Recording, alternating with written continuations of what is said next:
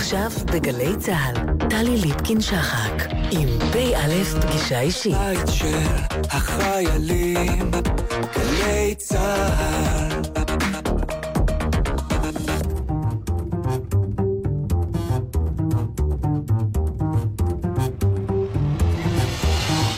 כמה דברים שאתם צריכים לדעת על תת-אלוף במילואים הדוקטור מאיר פינקל. הוא נולד בשנת 1968 בכפר בילו והתגייס לשריון בשנת 1987, שם עשה מסלול פיקוד עד לתפקיד מח"ט מילואים. במהלך השנים שירת פינקל בזירות רבות, מלבנון ועד יהודה ושומרון, ובתפקידי מטה בשדה, כקצין הדרכה וקצין מודיעין. מתחילת שנות האלפיים היה מפקד גדוד תשע ושירת ביריחו ובעזה. במבצע חומת מגן פיקד על קורס קציני שריון ולחם עם חייליו. בשנת 2005 מונה למפקד חטיבת המילואים של אוגדה 91, הוביל אותה במלחמת לבנון השנייה ובמשך שנתיים לאחריה. במקביל מונה להקים גוף חדש בזרוע היבשה, מחלקת תפיסות, האחראית על תפיסת תורות הלחימה. תת-אלוף מאיר פינקל מחזיק שני תוארי דוקטור. את הדוקטורט בביולוגיה אבולוציונית עשה במכון לאבולוציה באוניברסיטת חיפה. את הדוקטורט במדע המדינה בבר אילן, ובימים אלה הגיש את עבודת הדוקטורט השלישי שלו בלימודי ארכיאולוגיה פרה-היסטורית לאוניברסיטת תל אביב. ספרו הראשון מבוסס על עבודת הדוקטורט שעסק בהתמודדות עם הפתעה טכנולוגית ותורתית בשדה הקרב. ב-2013 יצא ספרו השני, אתגרים ומתחים בתהליך בניין הכוח, עליו זכה בפרס מולדובן לספרות צבאית מקורית, ובשנה זו יצא ספרו הרמטכ"ל, מחקר השוואתי של שישה היבטים בתפקודו של מפקד הצבא. אחרי שהשתחרר מצה"ל, מכהן פינקל מזה כארבע וחצי השנים האחרונות כאזרח עובד צה"ל בתפקיד ראש מרכז דדו לחשיבה צבאית בינתחומית. הוא נשוי, אב לשלושה, ומתגורר ביישוב מצפה אבירים.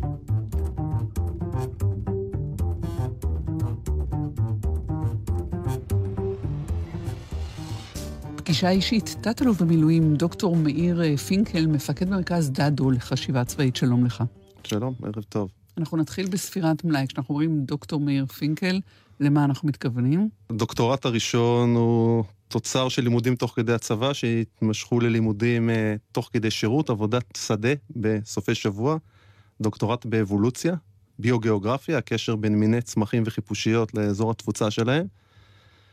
הדוקטורט השני, שהוא יותר רלוונטי למקצוע, הוא במסגרת מדע המדינה, בתיאוריה צבאית, המשך של עבודה במכללה לביטחון לאומי. ועכשיו אני תלמיד דוקטורט באוניברסיטת תל אביב בתחום הפרה-היסטוריה. אני עוסק במקורות uh, צור ששימשו את uh, בני האדם הקדומים, החל במאות אלפי שנים ועד עשרות אלפי שנים. מצאתי אזורים מאוד גדולים ובמגוון של שיטות אני חוקר את העניין הזה. בעצם uh, אני עובד על אזור התעשייה של צפון ישראל מבחינה פרה-היסטורית. החומר הגלם צור שימש את המקבילה, אני חושב, לפלסטיק וברזל והרבה דברים שאנחנו עושים היום, כלי ציד וכלי מטבח וכלי אוכל, והם צרכו כמויות עצומות של צור. ואני מצאתי אזורים גדולים שבהם הם uh, הוציאו את הבולבוסים, התחילו לסטט, השאירו את מה שנשאר כי הוא נפגם. Uh, קשה היה לשאת את החומר, אז לקחו רק את הדברים שהם קרובים ל... לתוצר סופי, ואני עובד על המקורות האלה. אין הרבה חוקרים שמתמחים בעניין הזה, אני מתמחה בזה. אם כך, לאפיין אותך הכי קל דרך אה, הלימודים, פשוט איש שאוהב ללמוד. אני לא... כן, אבל אני לא מסכים. אני בראש ובראשונה כבר 30 שנה בצה"ל. אני אוהב ללמוד אה, בכל התחומים, והתחומים גם מזינים אחד את השני. מתח לי חוט מקשר בין שלושה הדוקטורטים שמנית, ואיך התמונה הכוללת הזאת מסייעת לך בחשיבה הצבאית שעליה אתה מופקד עכשיו? הדוקטורט הראשון באבולוציה היה בגלל עניין שלי בעיקר במוח. התחלתי בלימודי ביולוגיה כלליים, המשכתי לנוירוביולוגיה, לא יכולתי להמשיך לחקור, חזרתי לצבא לתפקידי קצין אג"ם וקד, אוגדה ומג"ד, תפקידי שדה לכל דבר ועניין, והפתרון שמצאתי לעניין היה מחקר שדה בסופי שבוע. המחקר הזה אה, אפשר לי להתעמק ברעיונות אבולוציוניים שמעבר למוכר והבסיסי של מוטציה וברירה טבעית יש מגוון מאוד גדול. מאמר שקראתי ב, ב, בתחום האבולוציה, הוא היה הבסיס לדוקטורט בתחום התיאוריה הצבאית. והסיפור הוא מאוד פשוט, ב, בהיסטוריה, ה-natural history של כדור הארץ, יש אה, לא מעט הכחדות המוניות. הכי מוכרת זה הכחדת הדינוזאורים, המטאור שנפל בחצי האי יוקטן, קריסת שרשרת המזון והדינוזאורים יחד איתם. מה שאני חשבתי שצבאות מנסים לעשות בשדה הקרב אחד לשני, זה הכחדה המונית. זאת אומרת, באיזושהי צורה להפתיע, או לפעול בצורה כזאת שמייתרת את מה שהצד השני הביא לשדה הקרב. וזה הביא לרעיון של, אה, של התיאוריה שפיתחתי במסגרת הדוקטורט, של התמודדות עם הפתעה טכנולוגית ותורתית. אה, אז זה קשר אה, יסודי. בלי המאמר הזה באבולוציה לא הייתה נוצרת התיאוריה. ומהי התיאוריה שפיתחת? ההיסטוריה הצבאית מראה שבין מלחמות, למרות מאמצים הירואיים להשיג מודיעין על הצד השני ולנתח איך הצד השני יפעל, הרי שעקב מגוון סיבות, באופן עקרוני העניין הזה כושל, באופן שיטתי. בין אם לא הגיע מודיעין, אבל ברוב המקרים בגלל שהתקשו להבין באיזה תפיסה האויב עומד להפעיל את האמצעים החדשים, או קצרים במערכת בין אנשי המודיעין למקבלי ההחלטות, שמקבלי ההחלטות מתעלמים מאנשי המודיעין, באופן עקרוני אי אפשר לסמוך על העניין הזה. והפתרון שפיתחתי הוא נראה טריוויאלי, אבל אני הראשון כנראה שארזתי אותו בצורה שלמה, הוא שהמענה הוא אה, גמישות והסתגלות בשדה הקרב. זאת אומרת, הפעם הראשונה שתבין באמת מה מכין לך אויב בשדה הקרב העתידי, ולא רק זה, אלא גם האם האמצעים שאתה הבאת אפקטיביים או לא, הם בשדה הקרב. ובעצם המפגש הראשון עם אויב הוא ניסוי אחד גדול. עכשיו, אם בנית את הצבא שלך להיות יותר קטלני, יותר מהיר, וכשלת, אז כשלת, אבל אם בנית את הצבא שלך להיות יותר גמיש, אז באמצעות ארבעה רבדים של גמישות תורתית ותפיסתית, גמישות בהכשרת כוח האדם, אה, תורת לחימה גמישה, גמישות ארגונית, מוורסטיליות של אמצעי לחימה בודדים ועד קרב משולב. מערכת הפקת לקחים מהירה, כל המרכיבים האלה יחד מאפשרים לך לספוג את ההפתעה הראשונית ולהתאושש. והבאתי גם שבעה מקרי מבחן מהמצטיינים עד הגרועים, צה"ל באמצע, שהצליחו uh, לממש את הדבר הזה מהפתעות מדהימות, הצליחו להפוך את הקערה לצד השני. וזאת מבלי שהייתה בידיהם התיאוריה שלך, אלא הם פשוט באינסטינקט עשו את הדבר הנכון. Uh, משהו באמצע בין תיאוריה שלמה לבין אינסטינקט, הבנה עמוקה של טבע המלחמה. הצטיינו בזה, דרך אגב, הגרמנים במלחמת העולם השנייה. אז זהו, תן לי את uh, שבעה מקרים. הטובים ביותר, מה שאני מצאתי, זה ההתמודדות של הגרמנים אה, בחזית המזרחית מול טנק ה-T-34 הרוסי, שהיה טנק על, עליון על הטנקים הגרמנים שעולה, הפנצר 3 ו-4, בכל המדדים, וזה התחיל מאלתורים מדהימים אה, של החי"ר והשריון והתותחנים בשדה הקרב, אה, פיתוח טכניקות קרביות, המשך דרך החלפת התותח של אחד הטנקים, רק התותח, רק הצל... הצריח, הם בנו את הטנקים בצורה מודולרית, כך שלפחות יוכל לחדור את הטנקים, ה-T-34, אבל עדיין נחדר, ותוך שנה הם העמידו בשדה הקרב טנקים שכבר היו יותר טובים מה-T-34. זאת אומרת, ו- וזה כלל את כל המרכיבים שאני תיארתי, זאת אומרת, מגמישות בשדה הקרב, מה שנקרא... אה, פיקוד משימה שאפשר למפקדים לאלתר אלתורים מדהימים. האמריקאים אחרי המלחמה הוציאו חוברת שלמה על German Military Improvisation in the Eastern Front, שמסבירה את כל המגוון של האימפרוביזציות ואלתורים שהם עשו, ועד אה, פיתוח שני טנקים נפרדים תוך אה, בערך שנה, שמבוסס גם על הבאה לשדה הקרב אה, של המומחים לפיתוח טנקים מגרמניה, ומפגש בין המח"טים ויצירת דרישה מבצעית במהירות. אז זה היה המקרה הראשון. המקרה השני, התמודדות של אה, חיל האוויר הגרמני עם ההפצצות האסטרטגיות שגבו מחירים אה, נוראים מהגרמנים בהפצצות הראשונות.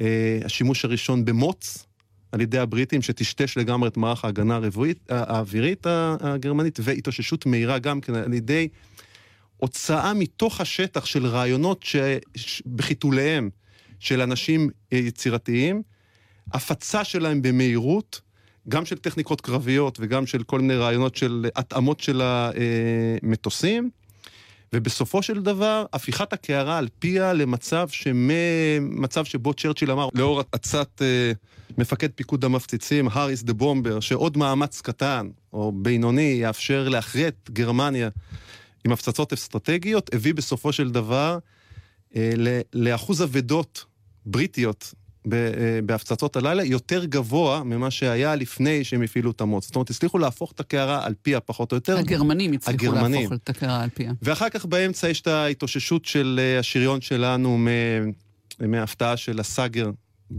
בחזית התעלה, התאוששות החלקית של חיל האוויר מה-SA6, בעיקר בטייסות, מפקדת חיל האוויר הייתה די משותקת, וזה ממשיך ונהיה גרוע.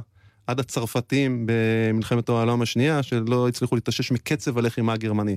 אז תן רגע לבדוק איתך משהו. קודם כל נראית לי פה איזושהי עבודה של דידוקציה.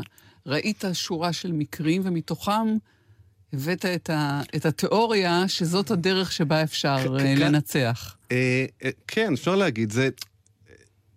אני, אני משתמש בשיטה הזאת גם היום, גם בספר על הרמטכ"לים, גם מחקר המשך שעוסק במטכ"ל. אתה שם איזה תיאוריה ראשונית, אתה מתחיל לבדוק את הפרטים, אתה מקבל תמונה יותר עשירה, תיאוריה משתנה, זה... ככה זה עובד. אבל בכל זאת, כדי לקשור את זה לאבולוציה, מה עשו לא נכון הדינוזאורים שהם נכחדו? או, הדינוזאורים לא יכולים לעשות שום דבר. זה, יש מה שנקרא את החשיבות הבלתי נסבלת של המקריות. הדינוזאורים נכחדו, הם לא יכלו להתכונן, אבל מכיוון שמה שחשבתי, שצבאות מנסים לעשות את מה שההכחדה על ידי מטאור בלתי נצפית ובלתי ניתנת להתכוננות אה, אה, אה, עושה לצבאות, הרי שאם צבאות מודעים לדבר הזה, הם יכולים להתכונן. עכשיו, לפעמים ההפתעות האלה הן באמת הפתעות שצבא א' מנסה לעשות לצבא ב', הרבה, בהרבה מקרים פשוט קשה לך מראש להעריך את האפקטיביות שלך ושל הצד השני. התיאוריה הזאת לא מייתרת כמובן, אבל היא... מפחיתה ממשקלו של המודיעין, מודיעין לפעולה. היא שמה במגבלות את, ה, את המודיעין לבניין הכוח. נשים רגע בצד את המודיעין האסטרטגי, אני לא רוצה לתת ציונים למודיעין, אבל אנחנו מכירים את ההיסטוריה בעבר ואנחנו מכירים גם את השנים האחרונות. המודיעין האסטרטגי, הוא, הוא, יש לו את המגבלות שלו, הרבה פעמים בגלל שהצד השני לא יודע מה הולך לעשות מחר בבוקר, הוא לא יודע שהולכים להחליף אותו מחר בבוקר. אז נשים רגע בצד את המודיעין האסטרטגי. המודיעין לבניין הכוח הוא לכאורה דאטה, נתונים טכנולוגיים על, ה, על מה שיש בצד השני. מה שאני מנסה להגיד זה שהמרכיב הקשה להבנה הוא התפיסה של הצד השני. וכמו שהתפיסות מתפתחות אצלנו, מתפתחות אצל הצד השני. קשה לך להבין איך הצד השני מפיק לקחים, זה נושא שאנחנו מתעסקים בו, לדוגמה, במרכז דאדו, מה תהליכי הפקת הלקחים בצד השני, המודיעין מתעסק בו הרבה, אבל מכיוון שגם קשה אצלנו, כאילו גם אצלנו התפיסות מתפתחות לאט ויש כל מיני גורמים משתנים, קשה מאוד לחזות את העניין הזה. הבעיה האמיתית זה לא להבין איזה טכנולוגיה יש לאויב, בזה יש לנו מידע לא רע, עם עליות וירידות לאורך ההיסטוריה, אבל קשה להבין מה התפיסה שבה האויב יפעיל את האמצעים אה, שיש לו. זאת אומרת, הסאגרים היו ידועים לצה"ל, היו 17 או 19 דוחות טכניים, ואפילו נפל סאגר אה, נפל בידי צה"ל, והוא עושה reverse engineering כדי להבין אותו. אבל צה"ל לא הבין שתפיסת הלחימה המצרית תהיה מבוססת על שליחת חטיבות החי"ר הצולחות עם כמות גדולה מאוד של אמצעי נ"ט ויצירת מגנן נ"ט. וצה"ל לא הבין איפה הטנקים, כי הוא חשב על הטנק בצד השני ככלי הנ"ט, לא הבין שהסאגר הוא לב המערך ההגנה המצרי אחרי הצליחה. ז, זאת הדוגמה לקושי להבין את התפיסה. יש פה מרכיב של תרבות, של מנטליות ושל תרבות. וכשאתה נותן את הדוגמאות של המצטיינים עד הנכשלים ביותר, מהגרמנים ועד הצרפתים, ואנחנו איפשהו באמצע, והגרמנים בשתי דוגמאות שלך הם מצטיינים, אז יש פה איזה מחנה משותף, או יש איזה, איזה רכיב שהוא תרבותי, לא אגיד גנטי חלילה. אין ספק, אין ספק. יש מרכיב תרבותי. אה, המסורת, ה... אה, המסורת הצבאית של, אה, של הוורמאכט במלחמת העולם השנייה והלופטוואפה נשענה על, אפשר להגיד, מאות שנים של פיתוח איטי, של גישות כמו פיקוד משימה ומתן סמכות נרחבת לדרגים נמוכים ודברים מהסוג הזה. גם לנו, אנחנו באמצע, אבל זה, זה ניתוח לאחור, ויש הרבה דברים מהשנים האחרונות. יש לנו יתרונות בתחום הזה, לעומת צבאות אחרים, לדוגמה, האמריקאים לא מופיעים בספר. כי אנחנו נחשבים מאלתרים טובים, נכון? אנשים כן, עם איזושהי כן. תושייה. יש לנו תרבות אזרחית, שעליה mm-hmm. נשענת התרבות הצבאית. היהיה בסדר הזה, התושייה הזאת, ה... אה, צה"ל עבר, אני חושב, נמצא במקום אחר מהימים של הפלמ"ח אילתור, נשים את זה רגע בצד, כן או לא ועד כמה. חקרתי גם קצת את העניין הזה. אין לי ספק. אה, אה, ובין המיסוד, והיו טענות לאורך השנים האחרונות שצה"ל עבר מיסוד יתר, אכן נהיינו צבא יותר מסודר. אני חוויתי את מהפכת, מהפכת הבטיחות בתור מ"מ צעיר, אה, כמעט ונפגע, דוחות הבטיחות, צה"ל עבר טרנספורמציות מאוד מאוד מוצלחות בתחום המיסוד, אבל יש לזה מחירים מסוימים. אבל אני חושב שהתרבות האזרחית שלנו היא תרבות שמאפשרת איזון טוב בין מיסוד בדברים שצריך, לבין שמירת אה, רמת אילתור מחויבת. חיונית אה, בשדה הקרב. אנחנו, זה, זה מתחיל ממערכת החינוך שלנו, ויש לא מעט אה, צבאות יותר מסודרים שלא מבינים איך אנחנו, זה קשור גם לסטארט-אפ ניישן, איך אנחנו מפתחים את הרעיונות האלה, זה, זה, זה אותם אנשים. זה חוזר לאבולוציה אגב. זה ביולוגי כמעט. כן, תראה, התרבות היא, היא המשך האבולוציה הביולוגית באמצעים אחרים בצורה מסוימת. הטכנולוגיה היא המשך, גם זה אחד הדברים שאני חוקר היום בתחום הפרה-היסטוריה. מעבר למחקר הקונקרטי של אה, מקורות אה, חומרי גלם, אני מתעסק קצת בהיבטים הפילוסופיים של חדשנות ושמרנות בפלאוליט. איך הכל mm. התחיל. זה ממשיך עד היום, זאת אומרת, היסודות אה, מתחילים אז. מה מלהיב אותך בזה? להבין מאיפה באנו. העניין שלי באבולוציה, גם בתחילת הלימודים ובביולוגיה באוניברסיטה העברית, הוא בסוף להבין אותנו יותר טוב, איך אנחנו התפתחנו. לא יאומן עד כמה הבנות על אה, התפתחות המין האנושי, מהמעבר מציידים לקטים לחברה חקלאית, וגם ציידים לקטים, רוב, רוב ההיסטוריה של המין האנושי על, על, על, על, הש, על השרשרת, כן, משניים וחצי מיליון שנה לצורך העניין ועד היום, זה זה, זה מסביר אותנו, אנחנו נהפכנו לחברה היררכית וחקלאית לפני בערך עשרת אלפים שנה. אנחנו, בהרבה מאוד מההתנהגויות שלנו, ציידים לקטים, ואנחנו מביאים את ההתנהגות הזאת לקבלת החלטות בצבא, לכל דבר. להבין את הדבר הזה עוזר מאוד להבין אותנו. אתנחתא, תת-אלוף במילואים, דוקטור מאיר פינקל, אתנחתא מוסיקלית, לבקשתך, מי ידע שכך יהיה? זה שיר שמשלב את האופטימיות, מלחמה האחרונה, יחד עם הריאליות של להתגייס לצבא. זה שיר אה, שמח עצוב. נשמע ונחזור. זה לא חלום, עוד יבוא היום.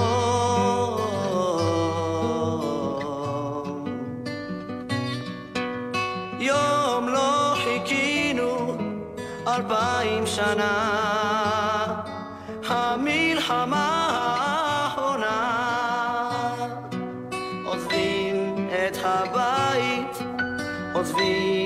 החברים. לובשים מדי זית והולכים לימים אחרים. מי ידע שכך יהיה, שבכמה לילות אלוהימה תהפוך מנער לבחור מסתער קדימה. מי ידע שכך יהיה שבכמה לילות אלוהימה מנער ותהיה לבחור מסתער קדימה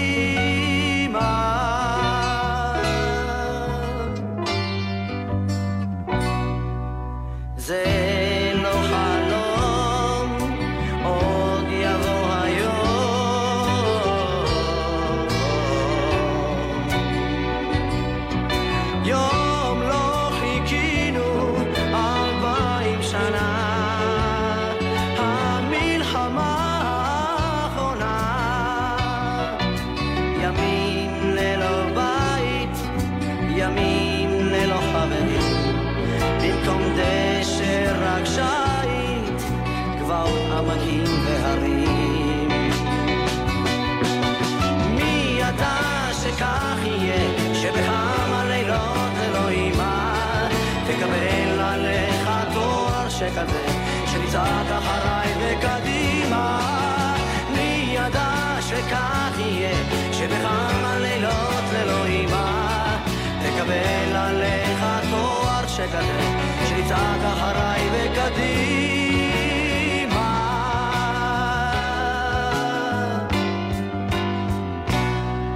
פגישה אישית, תת-אלוף במילואים דוקטור מאיר פינקל, מפקד מרכז דדו לחשיבה צבאית. עד כמה אנחנו יכולים ללמוד לא רק מההיסטוריה, אלא מהפרה-היסטוריה? אה, המושג ללמוד, ללמוד הוא, הוא קצת רחב, בשונה בדרך כלל ששואלים בעניינים צבאיים, זה ללמוד מהיסטוריה צבאית מודרנית. אה, וגם מהיסטוריה צבאית אה, קדומה יותר. מהפרה-היסטוריה אי אפשר ללמוד ממש, למרות שיש מחקרים שלמים על ראשית האלימות האנושית, אבל לא בזה עסקינן. אפשר להבין איך המוח שלנו עובד.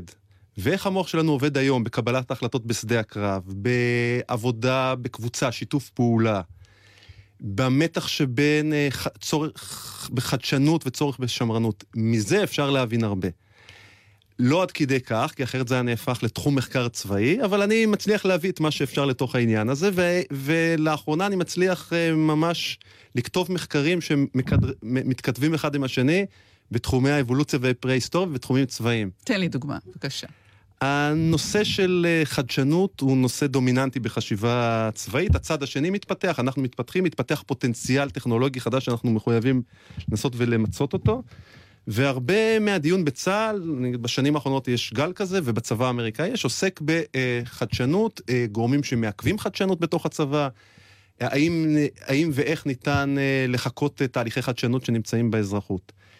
מה שאני למדתי מהסתכלות על הפרה-היסטוריה, היא שיש תקופות ארוכות של שמרנות טכנולוגית, שלפעמים יכולה להגיע למיליון וחצי שנה, זה לפעמים נקרא פרדוקס, השמרנות. אה, וניסיתי להבין למה זה היה כל כך מוצלח השמרנות הזאת. אה, והגעתי לכל מיני מסקנות בעניין, ובאופן עקרוני מצאתי שיש מקבילה, אה, לא, מקבילות לא קטנות בין, ה, בין הטכנולוגיות ששימשו לציד, לצורך העניין, בתקופות קדומות, לבין עניינים צבאיים. בשני המקרים, אם המצאת את הדבר הלא נכון, אתה לא תשרוד. או שתגווע ברעב, או שתובס אה, בשדה הקרב. קשה לאנשים להבין את זה, כי רוב החדשנות שהם רואים ברחוב ובבית היא חדשנות שהמחיר שלה הוא אובדן כסף של המשקיעים. במקרה של הציידים לקטים שנשענו על טכנולוגיית אבן ושל צבאות, המחיר הוא קטסטרופלי. ומה שאני מנסה לפתח זה את הרעיון של שמרנות מבחירה.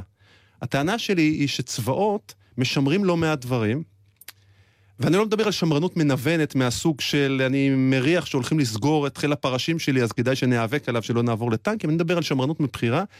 בואו נסתכל רגע על מבנה יחידות, גדודים, חטיבות ואוגדות.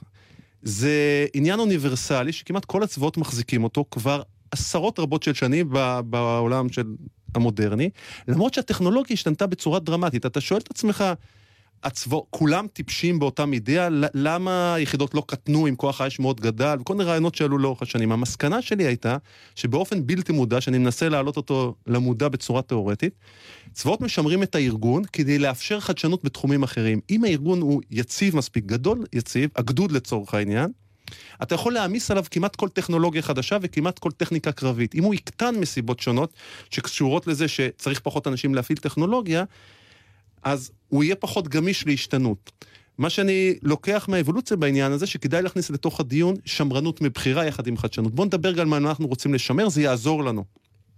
אז זאת דוגמה להבאה, כדרור קדימה ואחורה, בין רעיונות צבאיים, אה, הבנות מתוך הפרה-היסטוריה וחזרה לתוך עניינים צבאיים. כשיש בזה הרבה מן הטבע האנושי והצורך להתמודד איתו. כל דבר בצה"ל מחולק לשלושה חלקים.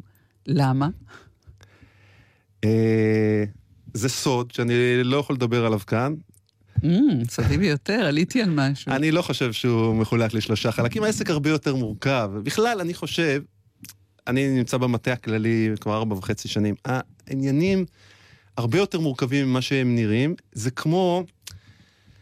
אה, אה, כל אזרח במדינת ישראל הוא מומחה לאסטרטגיה כידוע ולעניינים צבאיים, בין אם הוא שירת בצבא, שמע או שיש לו בן בצבא או מה זה לא יהיה. אה, אז, אז אני חושב שכמו שרמת הידע של האזרח בעניינים צבאיים היא דומה, למרות שהוא שירת בצבא, לרמת הידע שלו בענייני uh, כירורגיית uh, מוח ובענייני uh, משפט uh, מקרקעין. זאת אומרת, uh, לא הכל מחולק לשלושה חלקים, העניינים הרבה הרבה יותר מורכבים, וצריך לפעמים לפענח את ה-DNA ואת ה... כדי להבין רגע איך הם הגיעו למה שהגיעו, אני, אני משתדל במחקרים שלי לעשות את זה. אני רוצה רק לקוות שמישהו כן יודע מה הוא עושה. זאת אומרת, זה שהאזרח לא מבין זה בסדר, אבל מישהו כן יודע מה אני, הוא עושה? אני, אני יכול להגיד, לא טענתי שמישהו לא יודע מה הוא עושה, מה שאני מנסה להגיד, שאנשים שעושים, יודעים מצוין מה הם עושים, אבל קשה מאוד לאזרח, לבלתי מומחה להבין את זה. זה נראה נורא שטוח. לדוגמה, כל מיני טענות כמו, פורום מטכ"ל לא עושה תהליכי למידה. אני עכשיו עושה מחקר על המטכ"ל. פורום מטכ"ל זה, זה זווית אחת של המטכ"ל. אני, בתפקידי כמרכז דדו, מסייע בתהליכי למידה של הרמטכ"ל ושל האלופים. יש תהליכי למידה עצומים ונרחבים, אה, לפחות מזווית המבט שלי, בשנים האחרונות, לאור הדינמיקה האסטרטגית האינסופית שמתחוללת סביבנו, אבל זה לא בהכרח שפורום מטכ"ל עושה אותם, עושה אותם הרמטכ"ל בכל מיני קבוצות חשיבה ודיונים, והמטכ"ל בתהליכי למידה עצומים, רק הצופה מהצד שלא מבין מה זה המטכ"ל, טועה לחשוב שאם פורום מטכ"ל, במובן הרחב שלו, ואת יודעת מה זה פורום מטכ"ל, עם ישיבת מפקדים רחבה, אה, שהוא לא עושה את התהליכים האלה, אז המטכ"ל לא לומד. האם מה שאתה אומר הוא שעד שהחל תהליך החשיבה הזה, הצבא או הדרגים הבכירים לא עשו תהליכי חשיבה לא, מסודרים? לא, לא, תראי, התפרסמו לאחרונה מחקרים על מלחמת ההתשה. ומלחמת ההתשה בתקופות מסוימות יש, יש, בדוג, יש בדמיון למה שקורה בשנים האחרונות. אנחנו חוקרים את זה, את התהליכי קבלת החלטות שם, זה דינמיקה אסטרטגית, זאת אומרת, בינינו לבין המצרים, הרוס, הרוסים מתערבים, ובאמת סיפור מאוד מורכב. האנשים היו מסורים ואינטליגנטים ו... ועשו תהליכים יסודיים לא פחות ממה שעושים היום. אבל קשה, קשה לצופה מהצד, שהוא לא חוקר, להבין איך זה קורה בדיוק. עוד פעם, לא הכל, אני לקחתי את הדוגמה של פורום מטכ"ל, כי היו כל מיני טענות, כל מיני מחקרים כאלה, שפורום מטכ"ל עושה תהליכי למידה. פורום מטכ"ל זה שם קוד לבערך 20 אחוז, אני לא יודע, בערך, סתם אני זורק, 20 אחוז מתהליכי למידה שקורים במטכ"ל. יש, יש פורומים על הזירה הצפונית ועל הזירה הדרומית, ו, ולא כולם משתתפים בהם, כי לא כולם רלוונטיים. לכן הצבא לא מתחלק לשלושה חלקים.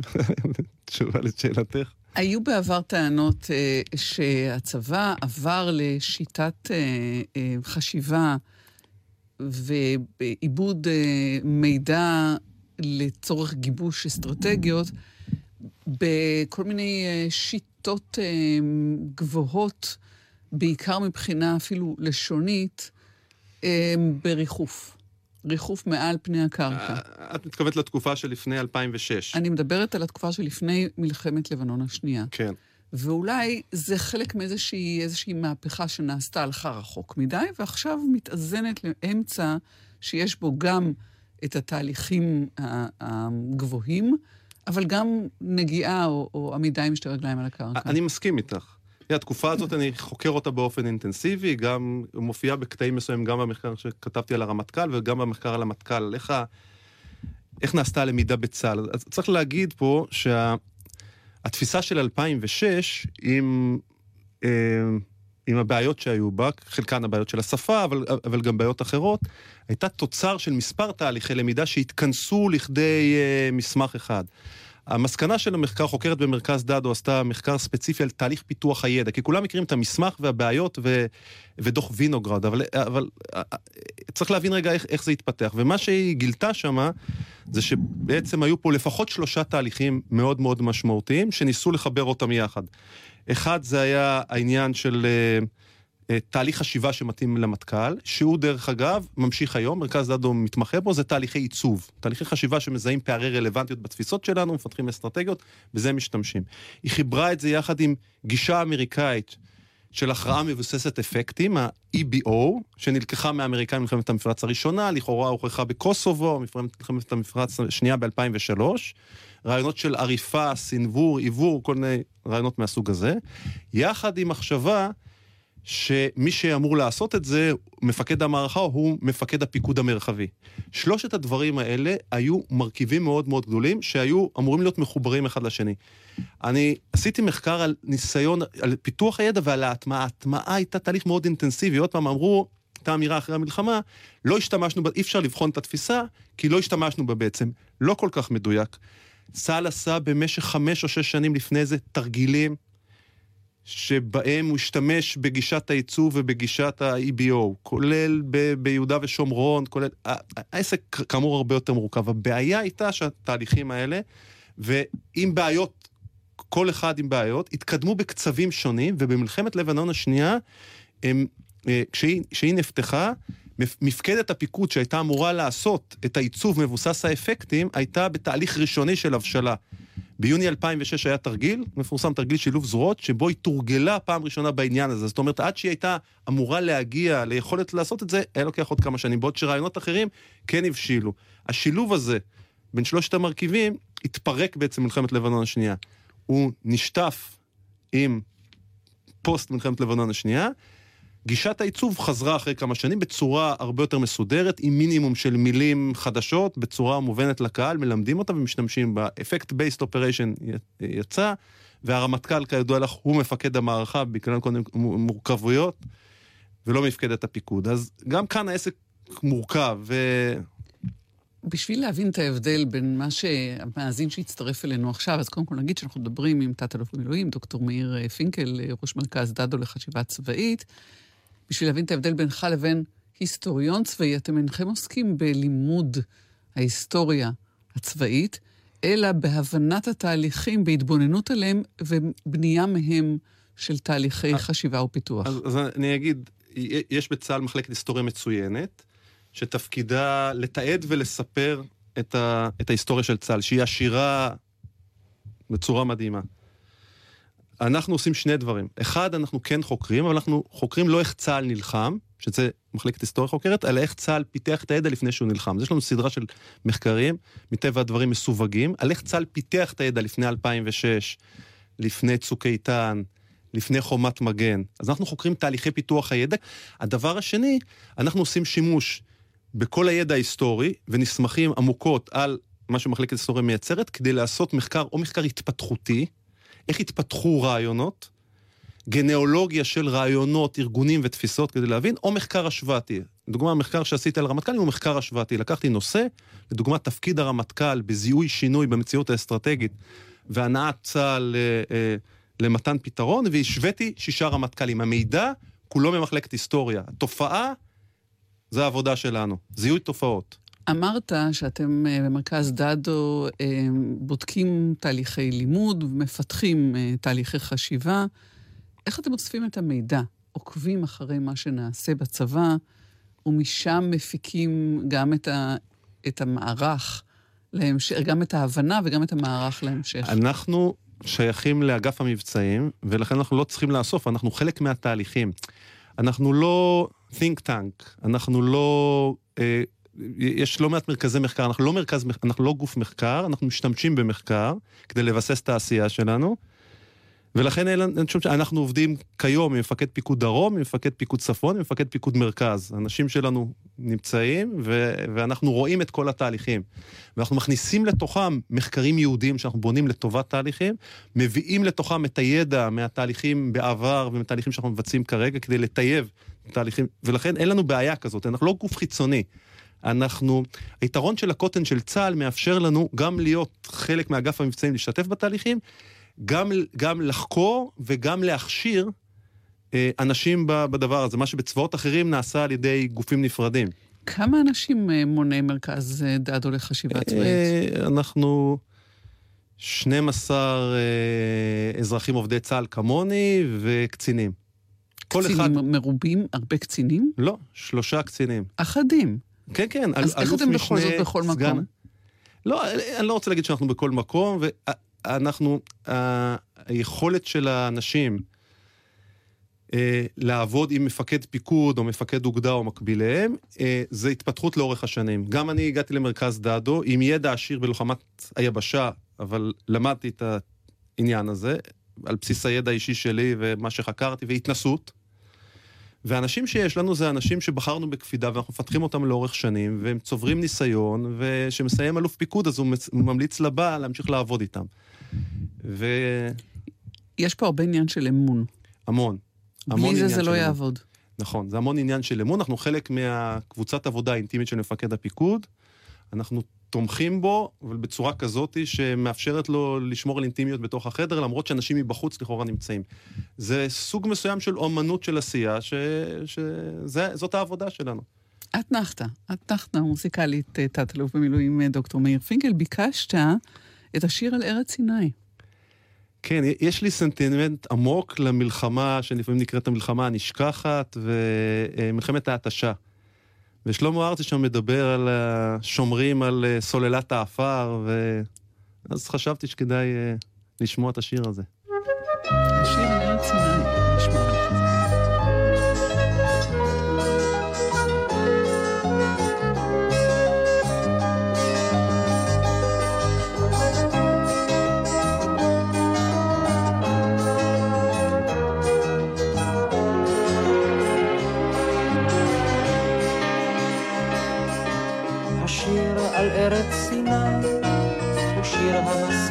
הגדול במדבר, אהיינה אני הנוסע השם, העובר בדרכי העפר.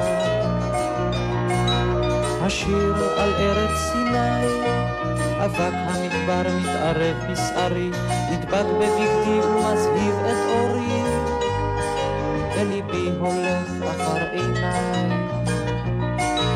אני גדלתי בארץ קטנה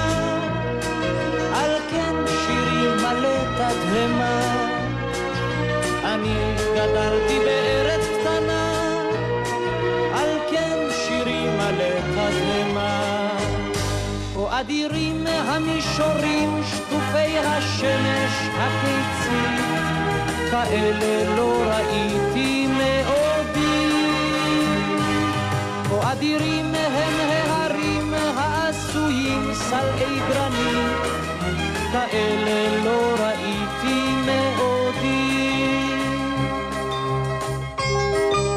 פגישה אישית, תת-אלוף במילואים דוקטור מאיר אה, פינקל, ראש אה, מרכז דדו לחשיבה צבאית. אמרת, ההתנסות היא חלק, היא מרכיב בתהליכים שאתם אה, מחוללים במרכז דדו ובעבודה שאתה עושה בשנים האחרונות. אני מביטה על קורותיך בצבא, התגייסת לשריון uh, ב-87, עשית תפקידי פיקוד שם, גם אחר כך תפקידי הדרכה נוספים, אבל בעיקר היית בשטח, הזכרת את זה גם קודם. מהו הדבר, מהי ההתנסות הצבאית שלך שאתה לוקח איתך העמוקה ביותר? לאורך 30 שנה יש הרבה התנסויות, אבל אני חושב ששתי חוויות בראשית הדרך השפיעו עליי, על, על עיצוב ההבנה שלי של מה זה המקצוע הצבאי ומה זה השירות הצבאי בצה"ל, שאין, יש אולי חפיפה חלקית. כי בצה"ל יש מסורת שהשירות הוא שליחות, אני הבנתי בשלב אה, מאוד מוקדם שזה גם מקצוע. וההתנסות הראשונה היא קורס שריון מתקדם בפורט נוקס. אה, בסיס ה... בית הספר לשריון של צבא ארצות הברית. הגעתי לשם איכשהו בטעות, בשלב מאוד מוקדם ב... בהתפתחות הצבאית שלי. הייתי שם בתור סגן, הייתי קצין בקורס קציני שריון, גנן זה נקרא, ואמרו לי, אחרי מלחמת המפרץ ב-91, אתה צריך לנסוע לקורס אה, אה, תותחנות מתקדם, master gunner, ללמוד את טכניקות הירי של צבא ארצות הברית, שעכשיו חזר בהצטיינות ממלחמת המפרץ. אה, התברר לאורך הדרך שאני נשלחתי לקורס מ"פים של הצבא האמריקאי. בדרך כלל היו שולחים אה, לקורס הזה אקס אה, מ"פים, סמג"דים בצה"ל, גם קצת להתאוורר, ויצאתי באמת עם סמג"ד כחניך נוסף. אז הייתי שם הכי צעיר, ולא הבנתי מה זה צבא יותר מדי, ועוד הייתי בשלב של מ"מ, חתימה ראשונה, שנייה. ילד. ילד. יש שם שני דברים שאני זוכר אותם כתמונה. הראשון הוא באחד הלילות הראשונים, אני, אנחנו הולכים החניכים לחתום על החומר המקצועי לקראת הקורס. זה, זה ערב, כל אחד, נכנסים למחסן, כל אחד מקבל ארגז קרטון כבד עם עשרות חוברות של תורת הלחימה של הצבא האמריקאי, מדיוויזיה ועד פלוגה, של היסטוריה צבאית, ושל הארגון לקרב והתורה של הצבא הסובייטי, שמולו תרגלנו וזה היה תרחיש הייחוס. עם העשרות חוברות האלה אני למדתי לאורך כמעט חצי שנה, וגם חלק הבאתי לארץ, שמה נפל לי האסימון שהעניין הזה הוא מקצוע שצריך ללמוד אותו, וזה ליווה, זה עיצב אותי מאז והלאה. הדבר השני באותו קורס, אני מתרגל במסגרת תרגיל מפקדות, מפקד סיוע אה, אה, אש דיוויזיוני. ודיוויזיה, למי שלא מכיר אמריקאית, היא הרבה יותר גדולה וחזקה ועשירה באמצעים. ואני מקבל לצורך ניהול הקרב שתי רביעיות פאנטום, MLRS, עם אה, חימוש אה, של מיקוש פזיר כדי לחסום את העתודות הסובייטיות, ו, ופגזי ארטילריה מונחי אה, אה, לייזר, קופר-הד, משהו שלא היה אף פעם בצה"ל, ואני צריך לתכנן את זה ולנהל את זה. זה הזווית השנייה שאני זוכר, אני זוכר את עצמי יושב בתא התכנון, זה מין, בתוך חדרים כאלה שמדמים לך נגמשים. שני הדברים האלה, או כל הקורס הזה, חזרתי לארץ להיות מ"פ, לא עשיתי קורס מ"פ, אמרו לי, תעשה את הקורס, אחר כך תעשה את סדרת השטח, בסוף הבינו שלמדתי מספיק. אלה שתי חוויות שעיצבו את דמותי המקצועית, שממשיכה הלאה. החוויה השנייה זה החיבור של המקצוע עם המפקד הישראלי, כמה חודשים אחרי זה, אני מ"פ שריון בגזרה המזרחית ברצועת הביטחון, תקלויות ותקריות בלי סוף שהטנקיסטים שלי מעורבים. ובאחד מהם אה, בשיירה בדרך למוצב קאוקבה, נהרגים ממטען אה, צד אה, מ"מ ושני חיילים, והתמונה שחקוקה לי בראש זה אני מזהה את הגופות שלהם, ומשם והלאה כבר עברו יותר מ-25 שנה, אני מלווה את המשפחות האלה, המשפחה שלי מלווה אותה, הילדים שלי כבר גדולים בני 17, זה חלק מהחיים שלהם. אז זה, מה זה להיות מפקד ישראלי. אז אלה, ומאז יש עוד הרבה חוויות לאורך הדרך, אבל אני חושב ששני הדברים האלה הם ממשיכים איתי עד היום. והתפקיד ב... כמפקד חטיבת אה, מילואים אה, באוגדה 91 במלחמת לבנון השנייה? זאת חוויה אחרת כבר, אתה הרבה יותר בוגר, אבל עדיין זה, אתה לא מוכן. יש כמה דברים שאני לוקח מה, מהעניין הזה. אחד, אתה מתכונן, מתכונן, מתכונן, זה נראה תמיד, אוקיי, מתכוננים, בסוף זה קורה. זה משהו שהוא בלתי נשכח. יש לי בראש עדיין את התמונות של פתיחת הימ"ח. דבר שאתה לא מאמין באמת שזה יקרה, לא משנה כמה הכנות. עכשיו, חטיבת השריון שלי התאמנה באופן רחב יחסית לשתי יחידות המילואים. זה היה חיבור של שני דברים. אחד, במקרה, שנת האימונים המלאים שהייתה אחת לכמה שנים, נפלה לנו בדיוק לפני המלחמה, והדבר השני, גל הירש, מפקד האוגדה, הבין שהולכת להיות מלחמה באיזושהי צורה, ותגבר אותנו באמצעים, ועשינו אימונים פלוגתיים, נידב אותי כמפח"ט לקורס מג"דים, שחיפשו לעשות תרגיל ללבנון, אבל לא מצאו איזושהי מפקדת חטיבה שתתמחה בזה, אז אנחנו תרגלנו הרבה. הטנקיסטים באו יחסית מוכנים. צה"ל לא בא מוכן, אנחנו בתוכו במגוון של דברים, תוך כדי המלחמה, המלחמה הייתה מאוד מאוד בעייתית. התנהלות, אני לא צריך לספר על העניין הזה, חלק גדול מזה זה להיכנס ולצאת, ומה רוצים בדיוק וכל העסק, ותרמתי את חלקי לטוב ולרע עם הרבה מאוד בעיות. נגמרה המלחמה, חוויה, הדבר השני שנשאר, אתה בסוף מח"ט המילואים, 2,500 אנשי מילואים, כל הבעיות שהיו, הכל זה מולך. לא מעניין אותם. הימ"חים שהזניחו אותם לאורך הדרך ובאמת היו בעיות. לא מעניין אותם שחלק מהטנקים היו בצאלים והגיעו ברגע האחרון עם אה, מה שהצליחו לארגן בצאלים. אה, הפעילו את הטנקיסטים שלי ת"פי מגוון של חטיבות חי"ר, שלא כל כך ידעו איך להפעיל טנקים, כי לא כל כך התאמנו. וזה שאנחנו התאמננו כטנקיסטים זה... הידע שעבד בצה"ל למלחמה רחבת היקף הוא הרבה יותר רחב. ובסוף אתה מתמודד עם זה. זאת אומרת, פיקדתי על החטיבה שנה לפני, תוך כדי המלחמה ושנתיים אחרי, והשנתיים אחרי היו קשות בצורה אחרת לגמרי מאשר הלחימה עצמה. ההתנסות שלך במלחמת לבנון השנייה, כל מה שמנית עכשיו כבעיות או, או סוגיות שעלו מהמלחמה ההיא, כולם מתנקזים, כל הדברים האלה, אל מה שעשית אז ומאז. וזה כבר מעבר אל עולם החשיבה. כן, כן. אין, אין ספק שמלחמת לבנון השני, השנייה השפיע על כל העשייה בצה"ל. אני מוניתי מיד אחרי המלחמה ל- ל- ל- להקים גוף שלא היה לפניה, תובנה של מפקדי אה, זרוע היבשה הקודמים, שצריך, נדרש גוף, גוף תפיסות בזרוע היבשה שיסתכל אה, שנים קדימה, ואחרי שנתיים איחדתי את, את מחלקת התפיסות החדשה הזאת עם מחלקת תורת לחימה, ועסקתי בתורת הלחימה. סך הכל שבע שנים זה תפקיד ארוך בצורה לא פרופורציונלית, פשוט היה הרבה מאוד... לשנות ולסדר. היית פחות או יותר לבד שם? לא, היה לי קבוצה מדהימה של אנשים, שחלקם התפתחו לאורך התפקיד לדוקטורים, במסלול כזה שקודמי התחיל ואני פיתחתי אותו כדי לשמר את האנשים האלה, וזה קשור לעניין של הצורך בידע עמוק כדי להבין את הדברים. אבל אין ספק שהשנים אחרי, הם היו בגדול במינוח האמריקאי, ככה הוא קרא למה שצה"ל עבר אחרי מלחמת לבנון השנייה, Back to Basics.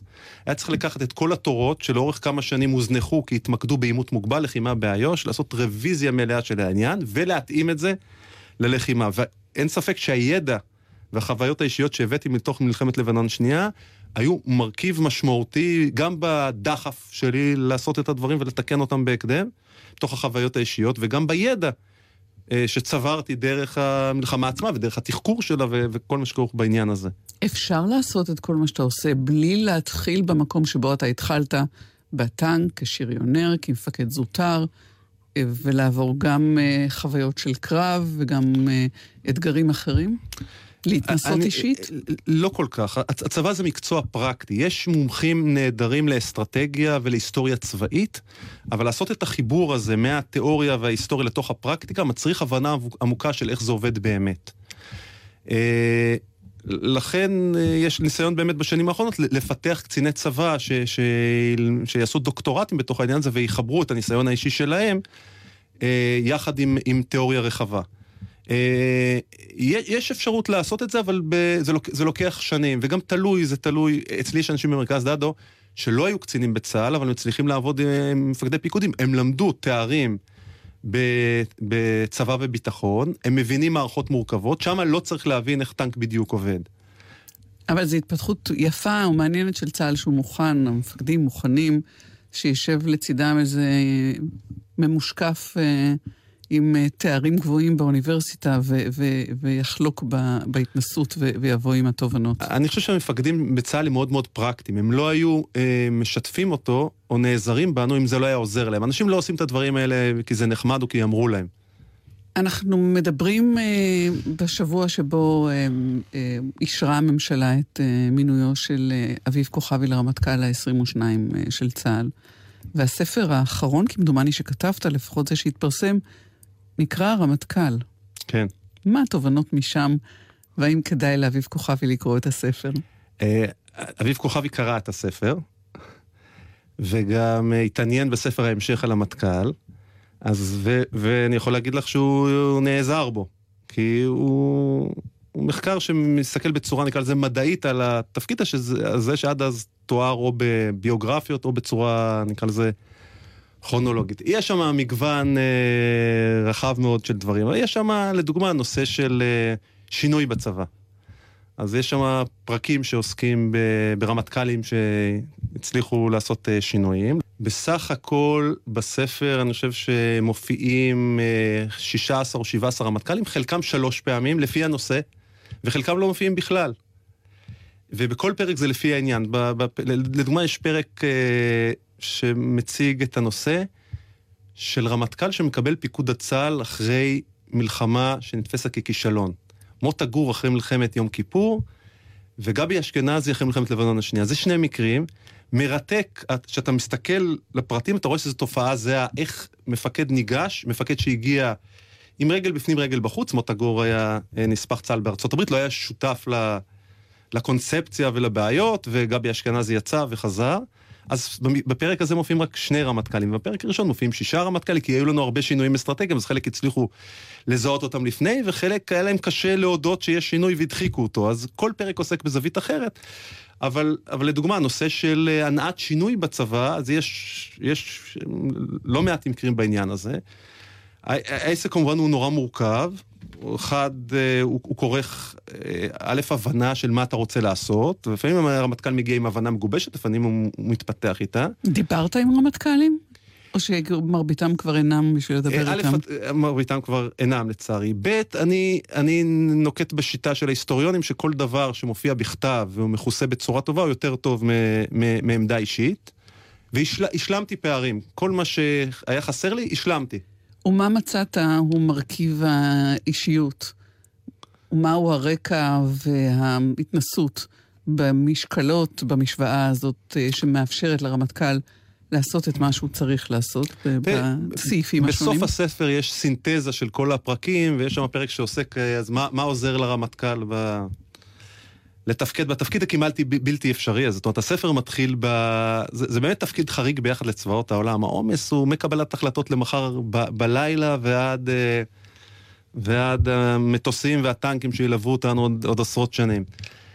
אז יש זווית של, אה, ניקח את ההתנסות האישית, זה יותר קל. המסקנה שלי זה שרמטכ"ל צריך להכיר היטב את הזירות המרכזיות שבהן צה"ל נלחם. אז פעם זה היה לדוגמה המצרים, הזירה המצרית והסורית, מלחמות, והיום זה זירת הפלסטינאים, איו"ש ועזה והזירה הצפונית. אז אה, זה נניח קריטריונים שכמה מועמדים אה, עמדו בהם לצורך העניין. היכרות טובה עם אה, המודיעין, שזה הולך ונהיה דומיננטי, ועם מרכיבים אחרים שלא יעזור שום דבר, אתה גדל בזרוע אחת, אתה לא יכול להכיר הכל, אבל יש שם כמה דברים שכדאי להשלים אותם כמה שיותר מוקדם. ונתתי דוגמאות, יש פרק שעסק במידת ההיכרות של הרמטכ"ל היבשתי עם תוכניות חיל אוויר, וההפך. והשוויתי שם, הראיתי לדוגמה שרבין לא הכיר כל כך את תוכניות מוקד, ואם היה צריך לקבל החלטות בזמן אמת, אני חושב שלא היה לו כל כך מושג מה קורה, ולעומת זאת, דוד אלעזר הכיר היטב את תוכניות חיל האוויר, וידע לקחת קבלת החלטות שעניינים השתבשו, ורפול הכיר היטב תוכניות חיל האוויר מול הטק"א הסורי. ודן חלוץ לא הכיר היטב את היבשה, אבל כתבתי את זה בצורה מאוזנת, זה לא בגלל שהוא רק, הוא גם חשב שכוח אווירי זה דבר שעדיף להפעיל אותו, אבל גם בגלל עניינים שלא היו בשליטתו, לדוגמה בתקופה שהוא היה אה, ראש אג"ם וסגן רמטכ"ל, לא היו כמעט תרגילים ביבשה. לא, לא, אז, ויותר קשה להכיר את היבשה מאשר האוויר, זה עסק יותר מורכב. אז לדוגמה להכיר את הזרועות האחרות. ויש עניינים, אה, אני חושב שהרמטכ"ל, אחד, מדברת על תכונות אופי, הוא צריך להיות בן אדם אה, מאוד יציב נקרא לזה, זאת אומרת, הוא... רוצה ל... כדאי שהחוויות האישיות שהוא עבר יחשלו אותו. הוא עומד להתמודד עם, עם דברים לא... לא צריך לספר לך. קבלת ידיעות קשות. ו... נסתפק בזה. תת-אלוף במילואים, דוקטור מאיר פינקל, תודה שדיברת איתנו, ראש מרכז דדו לחשיבה צבאית. ניפרד לבקשתך עם אה, רוחמה רז, שרה את שירה של רחל שפירא, חלומות. חלומות. נמשיך לחלום. תודה לך שהיית איתנו. נגיד תודה גם לנחום וולברג שערך איתי והפיק את המשדר הזה, ליאיר בשן על הביצוע הטכני, וכמובן לכם שהאזנתם לנו. אני טלי ליפקין-שחק, היו שלום.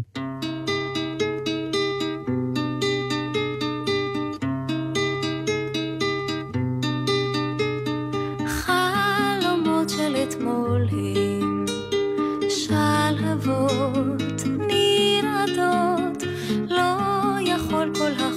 see.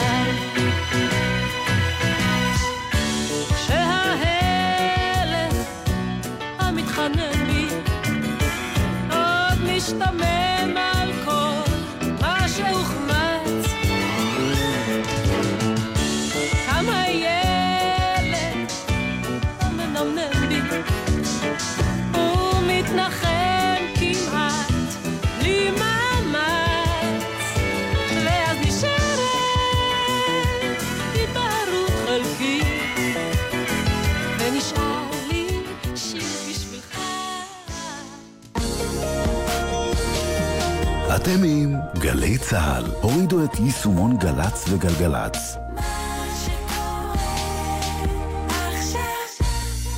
טיפ מהיר שכדאי להכיר. שימוש בשעון בדוד החשמלי הוא רווח כפול. גם חוסכים אנרגיה וגם מצמצמים את הוצאות החשמל. מתייעלים וחוסכים. איתכם בכל רגע, חברת החשמל. מבוסס על מקרה אמיתי. ירדתי למחלף גאה והרגשתי שהרכב לא סוחב. נדלקה נורה אדומה ו- ויצא עשן ממכסה המנוע. הייתי חייבת לעצור בצד. אבל אז הגיעה משאית ו...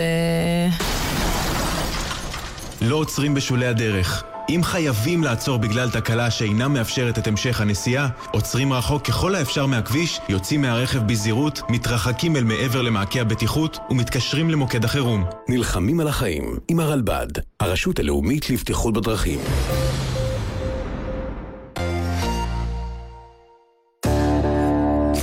זה שוד, תביא את הכסף! בטח, בטח, אבל אני חייב לדעת. האקדח שלך, זה במקרה וולטר PPK? לג'יימס בונד היה אקדח בדיוק כזה. אבל יש כמובן את הציטוט המפורסם מהסטנט... סתום את הפה שלך, תביא את הכסף, עכשיו! המידע הזה אולי לא יהיה שימושי, אבל לפעמים כיף להיות האדם הכי חכם בחדר. רוצים לדעת הכל? הצטרפו לתוכנית החדשה של ענבל גזית ואיתי הרמן, הצ'ייסר מהתוכנית המרדף, שתרחיב לכם את הידע השימושי ושימושי פחות. גילוי דעת, חמישי, שלוש בצהריים, גלי צה"ל.